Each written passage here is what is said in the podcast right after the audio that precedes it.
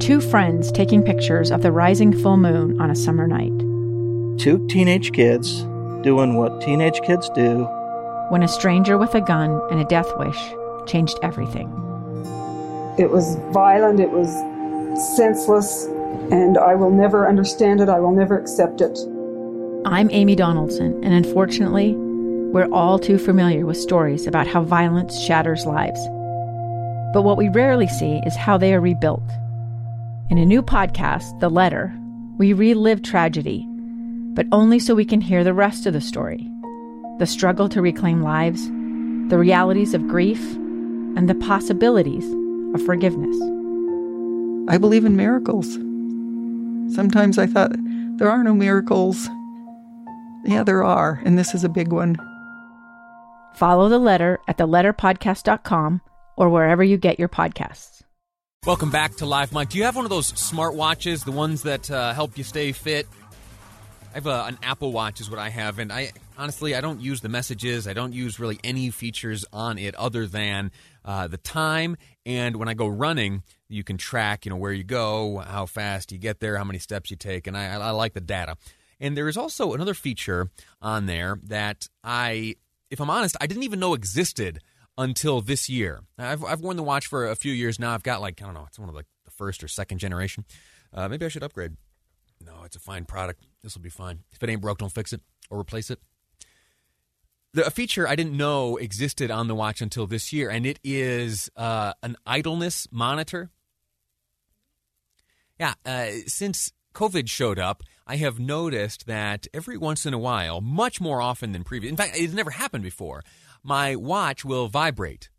Uh, usually, that is to indicate uh, you know an alarm is going off, or maybe uh, someone on the super special email list sent me something. Uh, eh, the the only time it vibrates are for notifications like that that are real urgent. Well, this time I looked down and the vibrate was a little bit different, right? We prolonged a bit.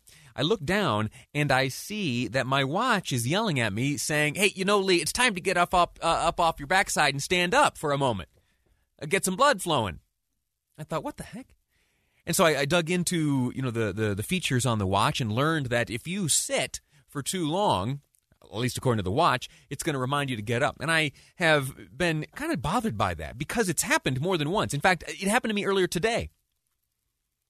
As I was preparing for the program today, as producer Amy and I and the rest of the team were going through uh, the different topics we would be covering today, doing the uh, various bits of research required, uh, I found that I ended up uh, seated, uh, I think it was for over an hour and a half. And the watch said, eh, you know what, that's not too healthy for you. You might want to get up, get some blood flowing. And so I did. I, I got up and I walked around. Turns out that I am nowhere near alone in this.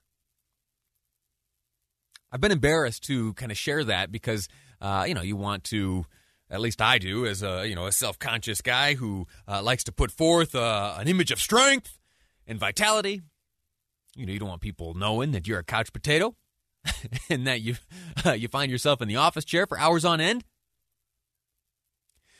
74%. 74% of Americans in this year, in the midst of this pandemic, have found that they are sitting an additional, get this, an additional four hours a day.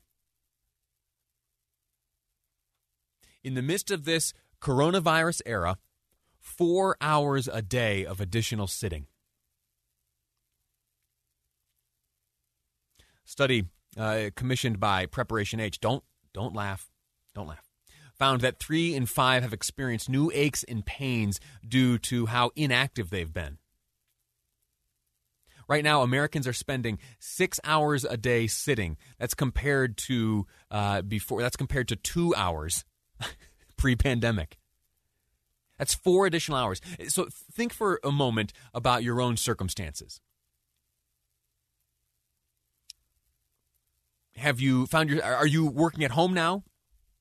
And does working for home place you in, uh, you know, a certain area where you don't get to get up and move? For me, much of much of the sedentary nature of the job now is well for, for two and a half hours i am planted right here in the seat on, on the commercials i try to get up and stretch a little bit Uh, but in in the morning, uh, when we are you know back and forth with you know newsmakers on the line, I'm having kind of some off the record conversations. Uh, some of that used to happen in person. Some of that used to uh, be in the form of meetings or whatever. Now, now of course it's all Zoom. It's all uh, Teams is the program we use here. Maybe it's FaceTime or whatever. But all of our interaction requires zero movement, and that's taken a toll. And the, the, whole reason I bring this up is that I have, you know, first off, I've been startled by the watch yelling at me. And also, I have felt uh, some of my own, uh, you know, dedicated physical fitness time uh, has been curtailed a bit.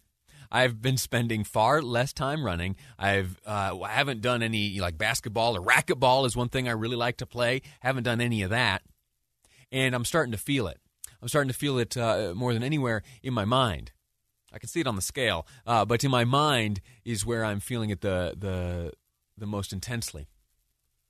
And the reason I have kind of opened my eyes to this realization again, you know, you and I have had this conversation uh, a number of times. Early on in the pandemic days, there was uh, you know there was concern about this. And as the numbers creeped up, you know, our concerns kind of changed to other matters. And uh, I think that we've let our fitness slip a little bit. I know, I know, I have. And so I bring this up in part to put forth a, an invitation. While I was off last week, I, I did spend much more time uh, running, and it was remarkable how good I felt afterwards. It was it was remarkable uh, how my mind was clearer. I was more excited uh, about work. I was uh, probably a better dad and husband. Uh, I, I, felt more creative. And I feel that uh, without that realization, coronavirus may have taken it from me. So don't let that happen to you. I'm reminded of uh, you know one of Jeff Caplan's minute of news that he does those wonderful segments. Uh, we're going to take a break here in a moment. Producer Amy has reminded me that uh, Jeff Caplan talked a bit about this. I'll, I'll, I'll, take a break in a second and I'll play for you when we come back. Uh, something that on Jeff Caplan's minute of news he called dead butt syndrome. That's pretty good. We'll play that in a moment. Also, when we come back after the break, uh, I want to talk to you about this monolith. I'm a little worked up uh, about the nature in which it was removed. Uh, but before I go, let me again remind you it is important to stay active. It's important for your body, it's important for your mind, it's important for your well being. Of all the things that COVID 19 has taken from us this year, don't let your fitness be one of them. All right, quick break. Back with Jeff Caplan's Minute of News on Dead Butt Syndrome and I'm going to rant and rave about this monolith. That's all ahead on Live Mic. I'm Lee Lonsberry, and this is KSL News Radio.